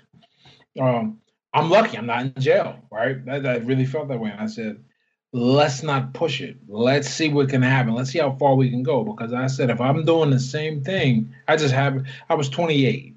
I said, if I'm doing the same thing at 33, I failed. I like I've I, I was able to project myself into the future. I don't know if you ever seen the Matrix. In the Matrix, the first Matrix, when they capture Neo and they're taking him to meet, uh, or rather when they when they when they pick up Neo and they're about to pull the bug out of his stomach and they take him to see Morpheus for the first time and he's like, "Nah, man, I'm out of here." And Trinity's like, "Nah, you don't want to do that." You don't want to go down that road, Neo. You know where it ends, and you know you don't want to be there. That always, that you know, that really, when I seen that again, that stuck with me, and I was like, okay, that is pretty much what happened. And I looked at the future and said, you, you got, you got one more shot, man. You like 28. What you gonna do? Um, and I said, let me, let me get it out the way. And I used to tell, I, I put the carrot in front of my face. I said, all right, once you once you have published a book and graduated, you can drink again. But a funny thing happened. The longer I went without drinking, I was accomplishing more. I liked who I was more, and then people started writing me, uh, talking about their issues because I wrote about mine, and I realized that I had been. Uh, it, I was better able to look at myself. You got to have some distance, and you're you're better able to see how you thought, uh, what you valued, what you did and and I was like wow this is this is crazy. Like I mean maybe I should leave this alone for good. But it wasn't a hard decision at that point because I was so busy doing all this stuff that that, that was why I stopped. And then when I said okay this is a real life decision now no no issues uh, whatsoever in that regard. But I I did not label myself that and I always thought that label was very it keeps people yeah, it's like it's like what are the solutions if you think you drink too much, right? It's like AA or maybe join a religion, right? People are not very comfortable just going, I don't want to drink, right? What's the old joke? Alcohol is the only drug where if you don't use it, they think you have a problem. Mm-hmm. Right. That's how people respond right. to it these days. And and one of the things I wanted to do with my book is I wanted I wanted to be kind of a voice to people who were like, okay, I don't want to do this or I want to step back but I don't want the stigma. And I want somebody to talk to me about kind of their experiences. That's where the title came from. It's like if I could write to myself when I was going through that time, I mean, because it, was confusing. I was like, all right, am I, do I have an issue? Do I not have an issue? Uh, what are people going to think of me? How do I live now that I don't have this thing that everyone else makes the center of their social interaction? There were all of these things. And I just, you know, I, I figured it out the hard way. And then once I felt really comfortable um, I had to write the book. I, I had to. Like like it's one of those things like that that uh, I would not feel good if I didn't write about it. And then I, I didn't realize this till we were working on my website. I, I think the, the major single category on my website, I think I have like six articles about about different aspects of sobriety. Didn't even mean to. It's just like what is important because if I made it through something like that, right? And I know that everyone else, or I know there's a lot of people based on some research I did. Uh, I know there's a lot of people who have issues. Uh, if I can give something back, if I can help somebody, you know, keep keep from getting behind the wheel or not ruin a, a potential great relationship uh, by by getting their drinking under control, if they can look at me and say I did it, I think that is that is well worth all of the wonderful support uh, that I've received back on, you know, from, from people who who who make drink and don't even care. They're just like this is good. I'm going to buy this book for some people. Or I like something else by you. I don't need that book. I'm going to pay for it. It's kind of, you know, it lets me give back. Do you think there's something wrong with the disease model and looking at it as either you have it or you don't have it, like this disease yep. of alcoholism? Because because look, um, I don't remember who said it. And this is uh, stuck with me, and I'm but I'm paraphrasing. But a lot of times when you see uh, extreme behavior like that, that even that looks uh, addictive, that looks obsessive, a lot of times what, you, what you're seeing is the the coping mechanism for some type of trauma. And when we start talking about you got a you, you got a disease, you're an addict. When we, we're man, we're not treating the issue right? It's like looking at dead leaves on a tree and going, you know what's wrong? Your branches are messed up. Like, no, the issue is something that the tree is consuming, something in its roots are incorrect or wrong, and we need to deal with that. And I think, you know, I, I had to deal with a lot of my own trauma, kind of play play therapist for myself, and then continue to work through things. But I think many people, and we, we know this, we know what are the risk factors for for uh, substance abuse, people who are abused as children are the, the biggest risk factors, right? And but well, we don't want to talk about that. It's a lot easier to to to demonize a person. In other words, you know, I, I think you know addiction is a disease or not a disease is not even the question that should be being asked. We I I want to know like why a person with everything they they know why they end up uh, on and trying these substances in such a way and living in such a way that makes it makes it easy. Because when you have that first drink of booze, that doesn't taste good. Like like there's nothing that like no one's ever drank uh, uh had a shot of gin. I was like, man, that's delicious. Like that that just didn't happen. But it's the feeling that comes behind it, and something they get from that feeling that is superior to re- the reality that, that lets them escape from it. And that's what I think we get addicted to if we get addicted to anything. And it, and it hurts me. And you know where I got it from? I was talking to a, a, guy who's who's helped me with the writing of my fiction book. He is a he's a therapist, and he was saying I, I made I made some crack on Twitter about my 600 pound life, and he mentioned he said you know a lot of times when you see somebody eat that much, it's because they are coping with some kind of trauma. Like like that's not natural. There, you know, he said well, he said one episode a girl said she ate like that because she was raped when she was 12 and it kept guys from ever being interested in her again. And it changed, but like like very few things have such a powerful and and polarizing effect in the way I think, but it changed the way I look at that show. And I couldn't even like at that point I couldn't support it. I was like, wow. Uh, that's not So so watching it in any way, shape, or form, I was just like, it really turned me off to once I once I thought of it that way, and it got me thinking about the way we we handle addiction in every other aspect of life. I think too, it really does. Like, uh, I've been thinking about my drinking as well. Like, I, we did this uh, challenge, and so we didn't drink for two months. And after two months, I didn't miss alcohol whatsoever. And when I tasted it again, I didn't even like it. And I thought, oh, okay. And then, uh, you know, the holidays came around and then I, you know, I had a drink or two here, then, you know, whatever. Now, you know, I, will have I, I, buy you know beer most weeks, and I'm still very productive. So I'm I'm in danger because I, it doesn't slow me down, and oftentimes it helps me. I'm I feel like, He's you in know, like you denial. said, yeah, I might, I might, be, I might Well, actually, it be, 'cause actually I- helps. well, but I might be. it- it- sometimes I think, oh man, it helps my personality. I'm a little more fiery. Oh, it- that's you know what? What am I like without it? Or you know. It, it- and there's something about even that. uh I don't know. Maybe it's like Pavlov or something, but like the burn of something says, okay, now you're off work, or now you're ready to. Now you're going to be able to. You know what I mean? You like you train yourself. There's a lot To, of social triggers, and not everyone has the same issues. sure. So you know, if, if you're still you know making moves Sure. and doing all right, and your family respects you, and you're not acting a fool Right. and getting kicked out of places, you're probably all right, right? Probably okay. But oh, oh in, in that, but but also with the with the booze thing, you know, I, I think about like, you know, like for example, another thing, there's the consumption. I man, the way I drink when, we first started dating, I remember she used to get she would get mad because I would come over and drink all of her wine. I was drinking one, you know, I drank for a few months uh, when we first started dating, and and even to this day, I I don't like I can't wrap my mind around this. She'll go, I want some wine. She'll open a, a bottle of wine, pour glass, drink half it, and that glass end up being tossed out later. I'm like, what is wrong with you? There's a whole bottle yeah, totally. right? But it's but it's the same way I consume everything. Like it'll be all like the- on- once it stopped being wine, it was a French press of coffee. The difference is that after, you know after two French presses of coffee, I'm I'm not being a fool. You know, I'm just hyped up and productive. So it's channeling your demons, man, and really knowing. well, when- it's funny. It's, it's it sounds like your whole personality is like that. So the same way as like oh right is that like like your new books about twitter followers and stuff like that like it's like well if well i mean there's I, I know that there's 15 twitter followers but there's also 100 more so why wouldn't i go why wouldn't i go after all you know what i mean the same way as there's a whole bottle of alcohol there and it, it, it my my personality is it's it is that way. What you were saying about whether it opens you up or makes you more interesting. Look, man, I am the, the way I'm talking to you right now is how I talk to people all the time, very engaged and lively.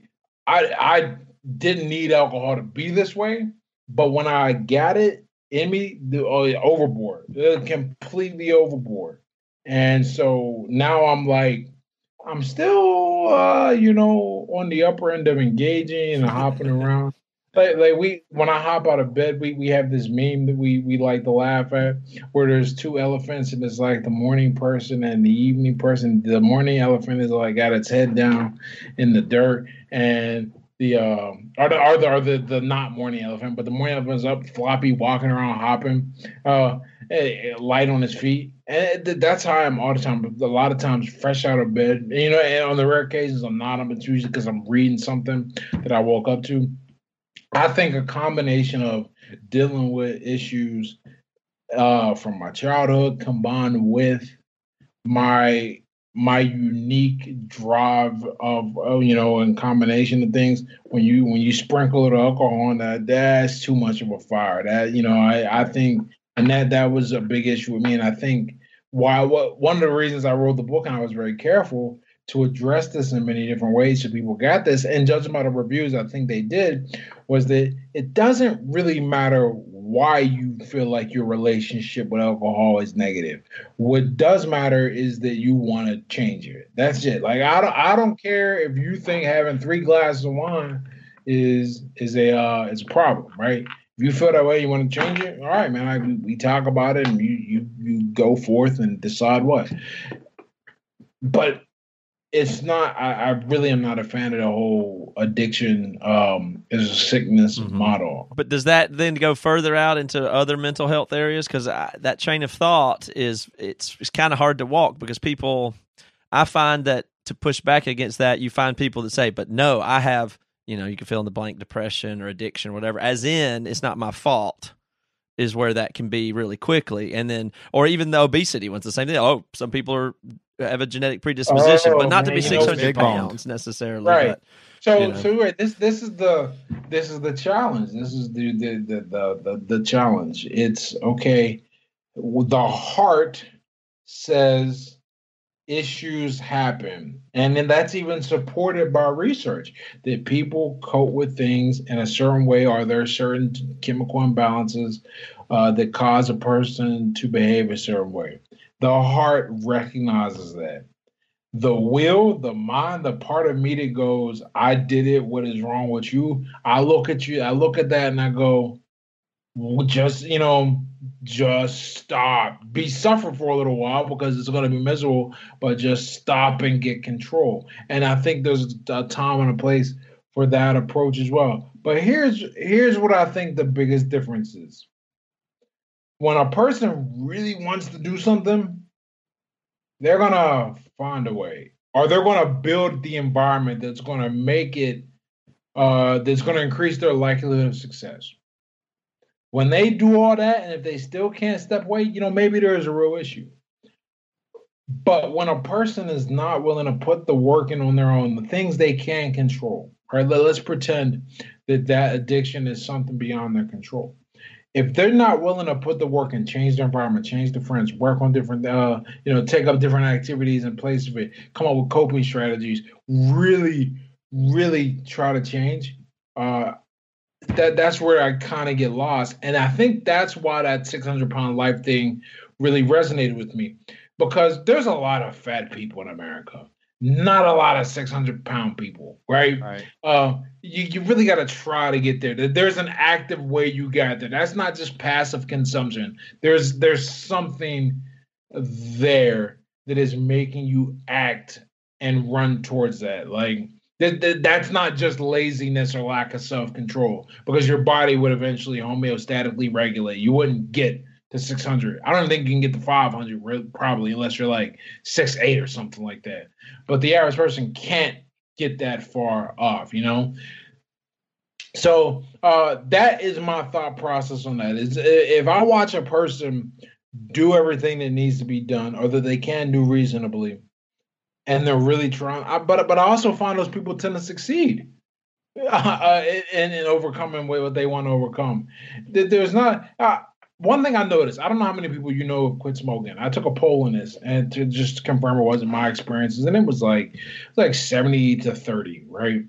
To people when they who quit smoking, that they use some type of like Chantix nicotine patch that they go cold turkey. And the most and, and oh by an overwhelming majority, about 70% of them, the ones who wanted to quit didn't use anything. They just said, I'm going to stop. And like I had one person that I just locked myself in a room until it passed, whatever, right? That kind of deal. Because they they decided it was done with cigarettes. You know, and they weren't looking for a way back. They weren't looking for an excuse. They really wanted this side of their life. I think I think those other people who needed the help perhaps probably did have something um, in the realm of addiction as a sickness, and they needed the assistance of something else to get them there. But hear that we take that approach with everything else. All the people I know, a lot of people I know who got clean, changed their life, fixed their diet up. It was willpower. There was no magic system. There was no. Like I'm curious, like what the success rate of like Weight Watchers is, or someone on a diet, on a diet pill. People who are looking for that that extra, and I bet it's just the same because when you really want it, you tend to do it unless there's something wrong, and then you still find the help. You seek out that help. But look at where the disparity is. That shows you that most people who are that don't have it together are are afflicted by some type of addiction or mental issue, uh, they're probably not trying to uh, move in that move in that space on their own. You know, I think what you're saying here really is it makes a lot of sense. I think what like for example, if you take alcohol, it actually is a tool that you are using to try and maybe cope with some trauma that you've had or fears or where all this stuff or you know maybe you it, just in public you don't you don't feel comfortable so if you have a couple of drinks you can hang out at a party and be more social so so it's a tool and then you have to realize at a certain point this tool no longer is working for me. In fact, this tool is old and outdated and it might hurt me. I have to update and, and get a new tool. And if I can do that, then I actually can move on past something as opposed to the idea of, well, I'm just made this way. So that's it. it that, that Yeah, when you put on the you- label and identity, Right. it's kind of over. Yeah, once it becomes your identity, then Same you with can't. math, then then alcohol math. isn't a tool or anything. It's just you, and so you can't. Yeah, same same as exact same as math. I'm just bad Yeah. at math. No, wait a minute. Just no, on, that's you your just gotta- excuse.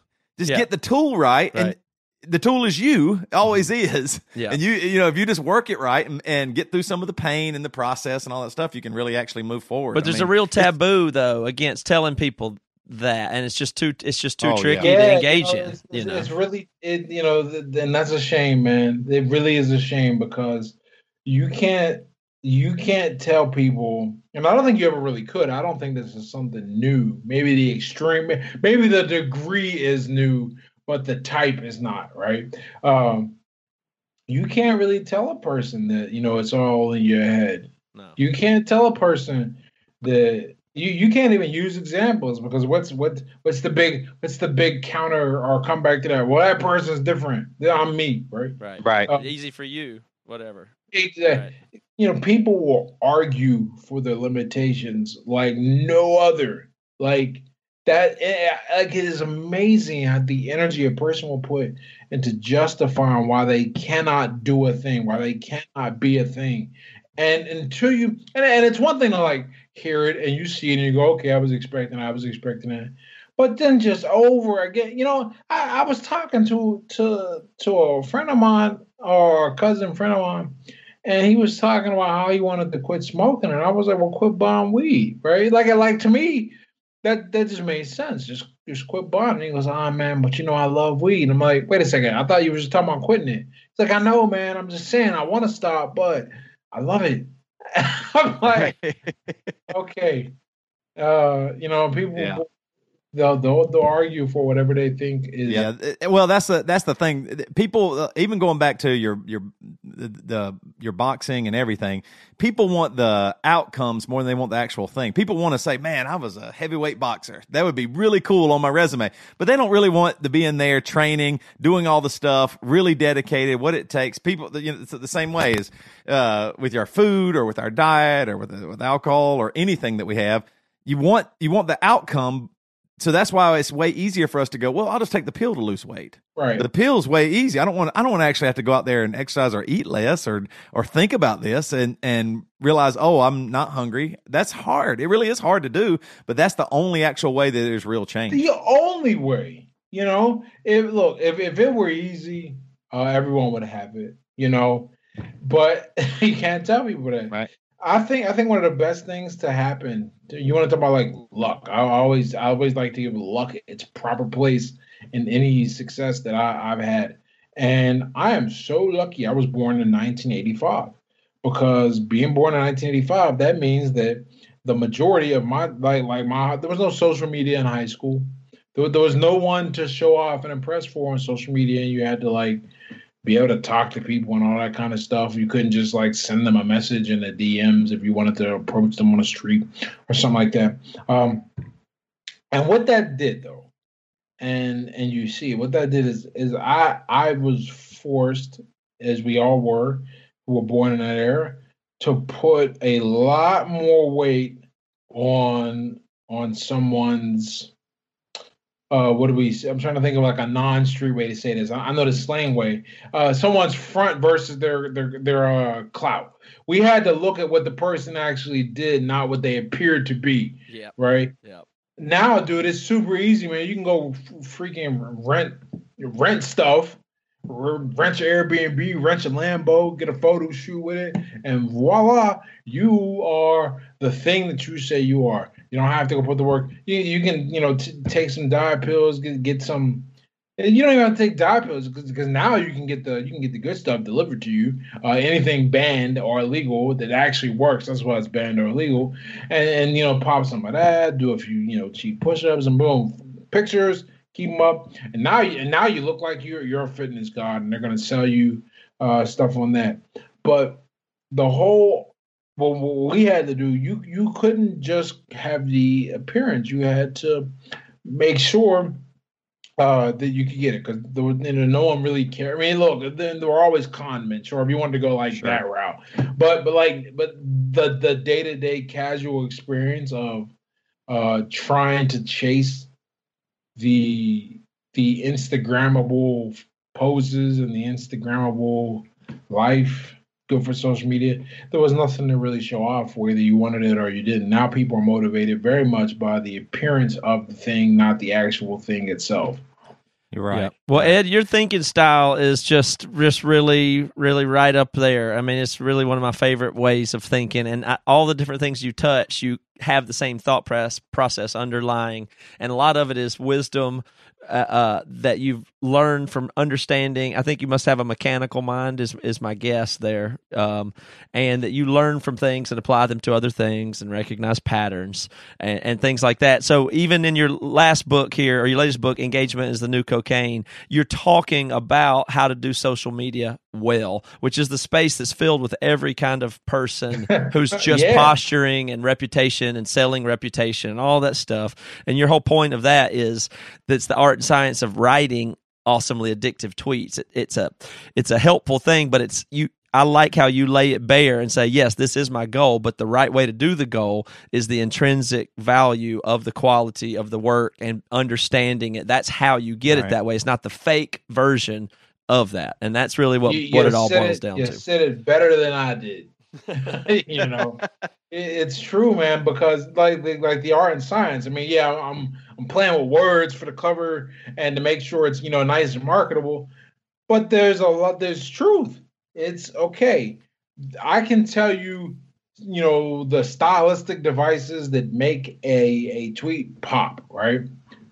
That's the science of it. What I can't teach you I can't teach you when to break those rules because a thing might sound a little better.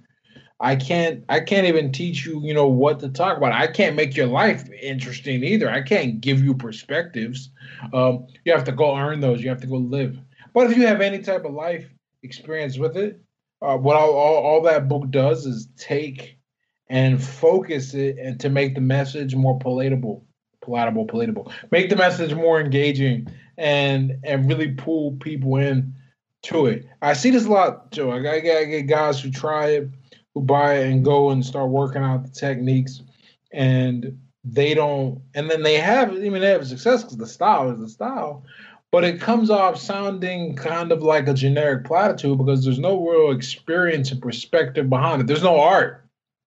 Right. There's no heart.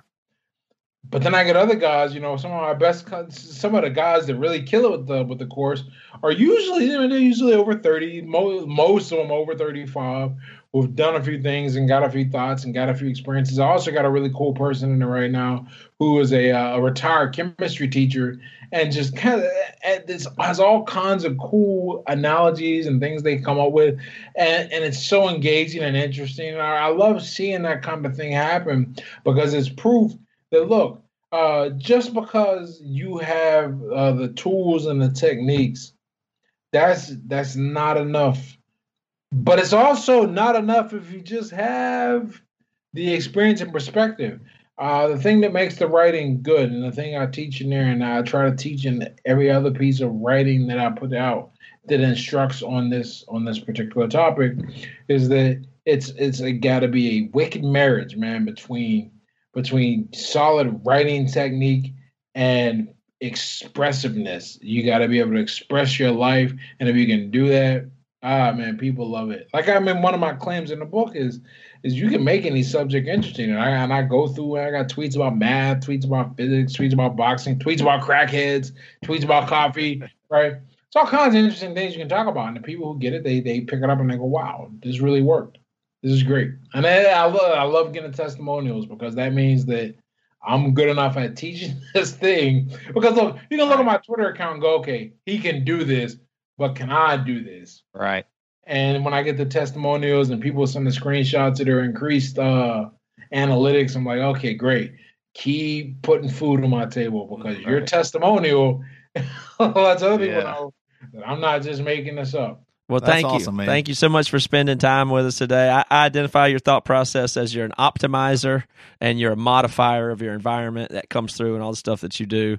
I love it. It's, it's wonderful. So yeah. thanks for being inspirational across multiple platforms, and I hope people check out your stuff.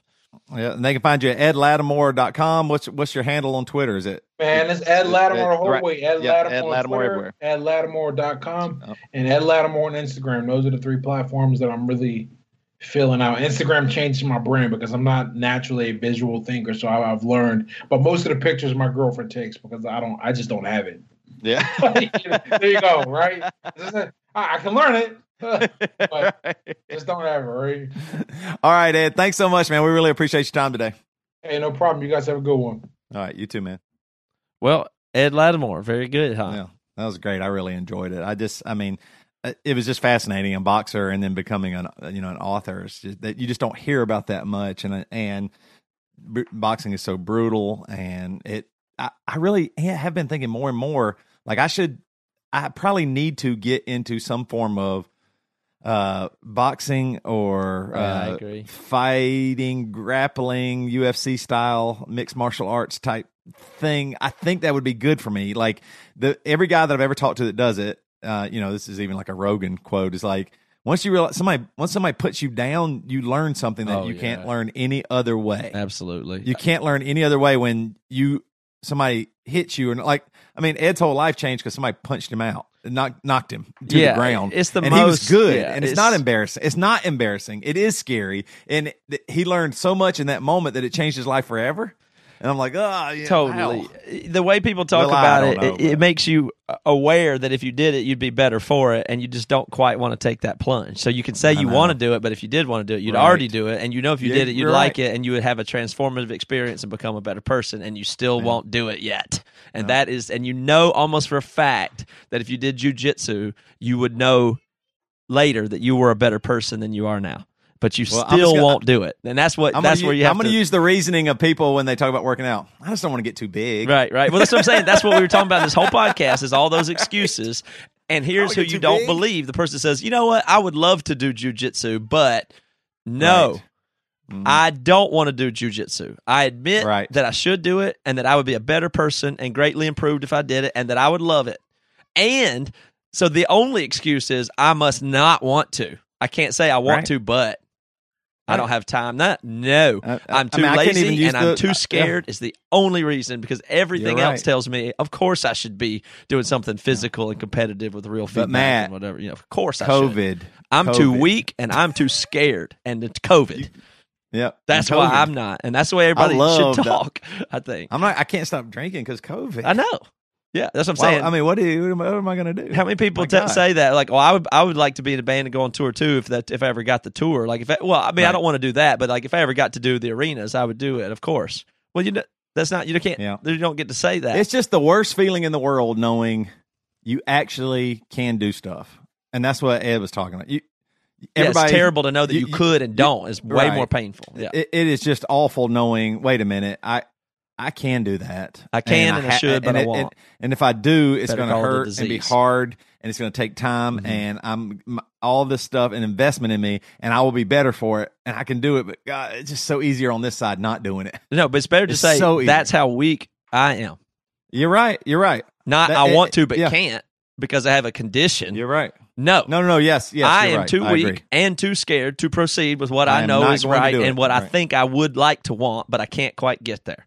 Yeah. That's the best description of most of your It's problems. It's easier never to risk anything or to go through the pain. It just feel it's safer. It's I understand it. I do it all the time. That's- that's I think if it was most of my singing, I mean, the singing. I don't believe that I can't sing. I mean, some people are actually pretty tone deaf, but other than that, I just Right. don't buy it. I mean, you can. I mean, of course, some people have natural talent. That's no excuse for you not getting totally adequate at a thing you would like to get adequate at Oh, because right. somebody's world class at it. Somebody has a better Right. uh, genetic disposition or privilege for something, so you can't get satisfyingly better at it to where it know. would change your life because you're not going to well, be number also, one.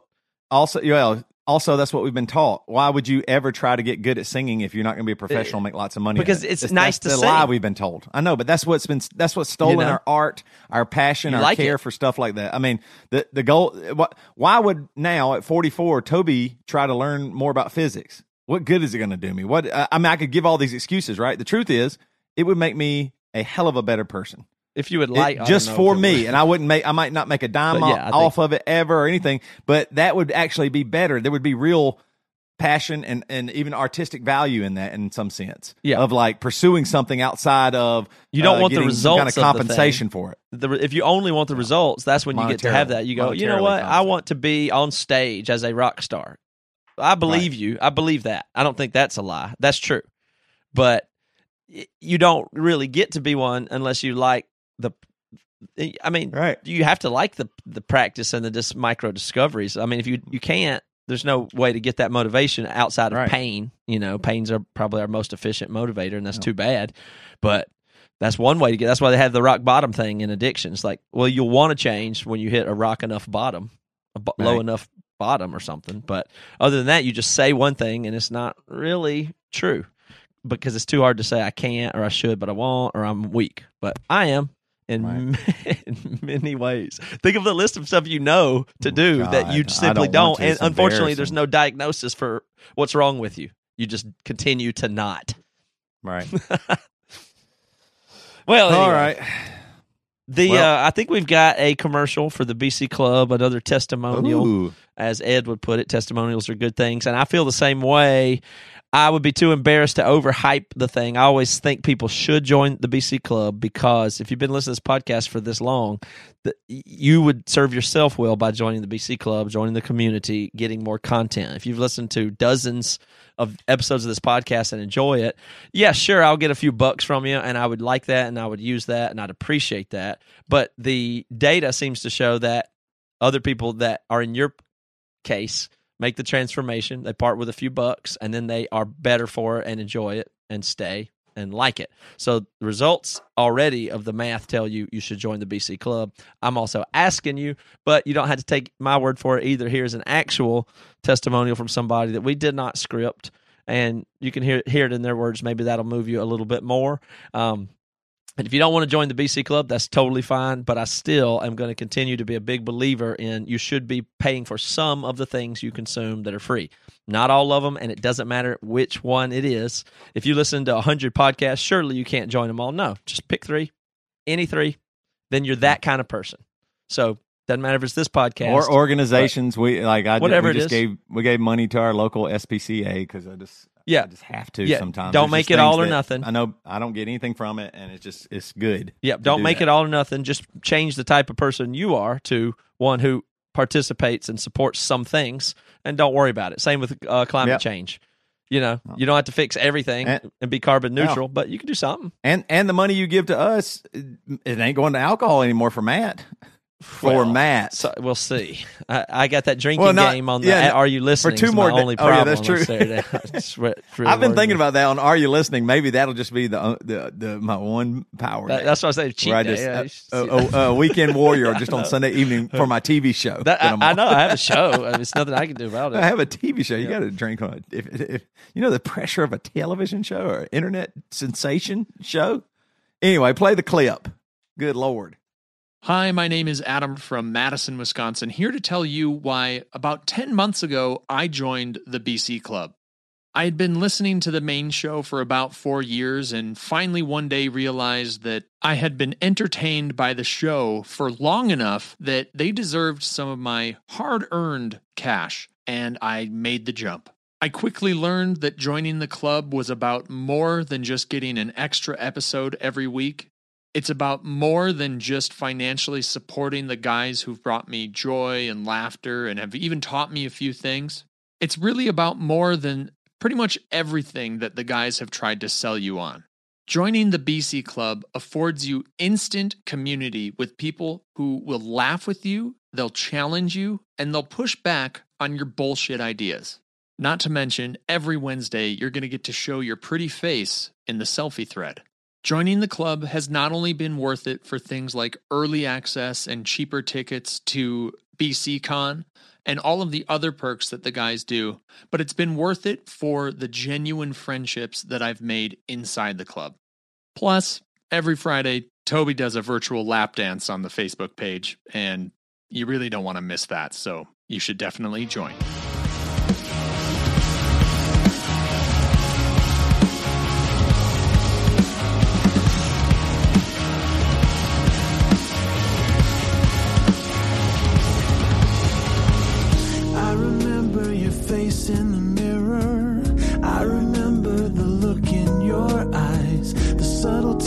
Of your secrets and whispers, telling me that I'm something I'm not. All the silly games you play and walk away with nothing to show.